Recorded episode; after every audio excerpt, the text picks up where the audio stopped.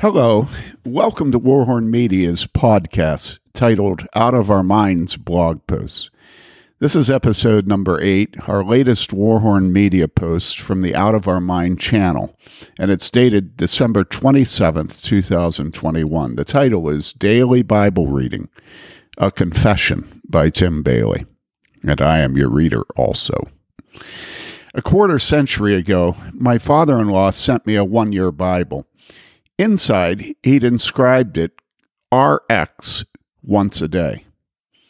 Dad was godly and I wanted to obey him, but most of my life I found my flesh opposing my spirit in this matter of daily Bible reading. I believed in it, but didn't do it, to my constant regret and shame. Who knows why we sin against God? The Bible is, shall we say, good, perfect, helpful? The very words of God, inspiring, wise, fascinatingly contrary to everything we think and do today. A few months ago, there was a breakthrough. The first thing I do every morning now is read the Bible. What changed? God's grace changed me. It's the only thing that ever does. I'm so thankful to God for being everlastingly patient with me. Maybe you fight to read the Bible as I did most of my life. If so, ask God to give you grace for it. I can testify to his power and kindness in helping us grow in righteousness. Now, then, some coping mechanisms for those of you who aren't daily sort of disciplined men. First, read the Bible each day at a family meal with your household. Mary Lee and I made this a habit when our children were in the house, and it's the bedrock foundation of the Christian home. You don't have to read anything more than a few paragraphs or one chapter, we read one chapter, for it to be the bread of life to you and your family. Don't make it tedious. Don't sit there and lecture your family until there's bored stiff. But yes, do teach them, keeping it pungent and interesting, funny even. Self deprecating. If you don't know the word, look it up. Then finish with prayer. Nothing will establish emotional health and spiritual growth in your family more than daily sharing around a table the food of life and the bread of God. Second, get a job as a pastor. I'll never forget my first week and my first call preparing to preach and thinking to myself, this is crazy. I get paid to do this. I'm sure many pastors have had the same joyful realization. You may wonder why I'd be happy to study the Bible while not having success with daily Bible reading. Beats me. But I did and do love to study the Bible and read the Bible while studying it and preach it to my flock and teach it to you here on Warhorn. There are many parts of being called to shepherd God's flock that are mysterious to me. Lots of them are unanticipated benefits. The reading and study of Scripture is one of them. Jonathan Edwards would say the real test of my love of prayer and the Word of God is not my duty, but my desire. He's right, but that doesn't mean I can't thank God for the secondary victory of having a strong desire to do my duty but you get paid to read scripture, you might say. It's not money, I assure you. Although I battle the love of money, I've never pastored God's flock for money. As I've said to parishioners who were angry at my preaching and came to warn me they wouldn't keep paying me if I kept preaching the way I was, you realize that if you stop paying me, I won't stop preaching to you, right? I mean, I miss gardening and cleaning bathrooms and carpet and stripping and waxing floors and washing windows. I can support my family just fine doing that once more. And to be honest with you, it would give me joy. There are such obvious results in physical labor, and you can take joy in looking at what you've done when you garden and clean.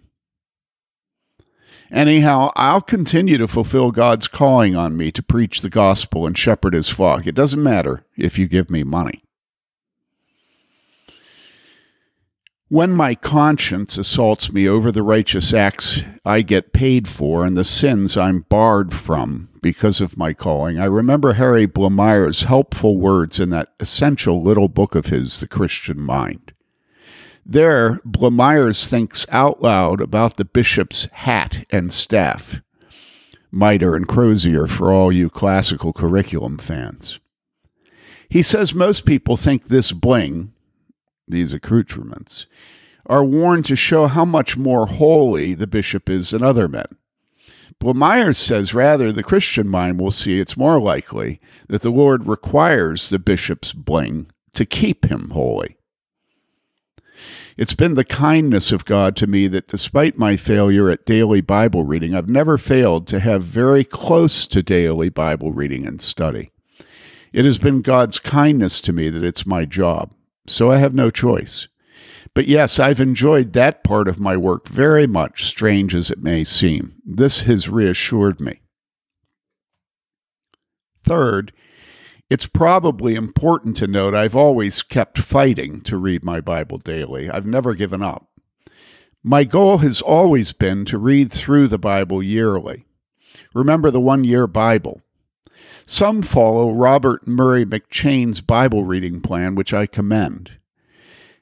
Anyhow, though the Bible each year has been my standard, which has defined my failure, still, for a number of years now, I've been thankful to God that His Spirit has helped me read through the Bible about every two years. You ask how I've managed that without daily Bible reading, and my response is that I didn't say I didn't read the Bible regularly, only that I didn't read it daily. Personally, read it by myself not counting what I read with the family, not counting what I read for work, only what I read personally as my devotion to God. It may be that the reason I'm reading daily now is that I've settled on reading two or three chapters rather than five. If so, I wish I'd made the change decades ago. Now to you read your Bible. Do as I say, not as I did. Nothing comes close to the Bible and prayer for vaccinating us against the real DNA change that should make us really tremble, which is to allow this evil and wicked world to form us into its own mold. Read church members' social media posts and see how worldly we are. We hate authority, we love money, we keep track of fashions, we lose our stupid minds over masks. We whine and complain about each other, we mock men called by God to church office. We blather on and on about food allergies, and about how irresponsible young mothers are who give birth in an unsanitary stable and place their newborn in a manger to sleep. We call Child Protective Services on her. She should know better. Did you notice the Jerusalem church spent her time devoting herself to the preaching of the apostles, breaking bread around the Lord's table, hanging out with one another in Christian fellowship, and joining together in prayer? John Calvin points out that the first devotion, which is Scripture, is placed first because doctrine is the foundation of everything else. To survive in this evil and wicked world, we must devote ourselves to our shepherd's preaching of the apostles' teaching and our reading of Scripture in between his preachings of Scripture. How will you do that this coming year? I don't know, but make sure you do it maybe change from five chapters a day done irregularly to two and a half done daily.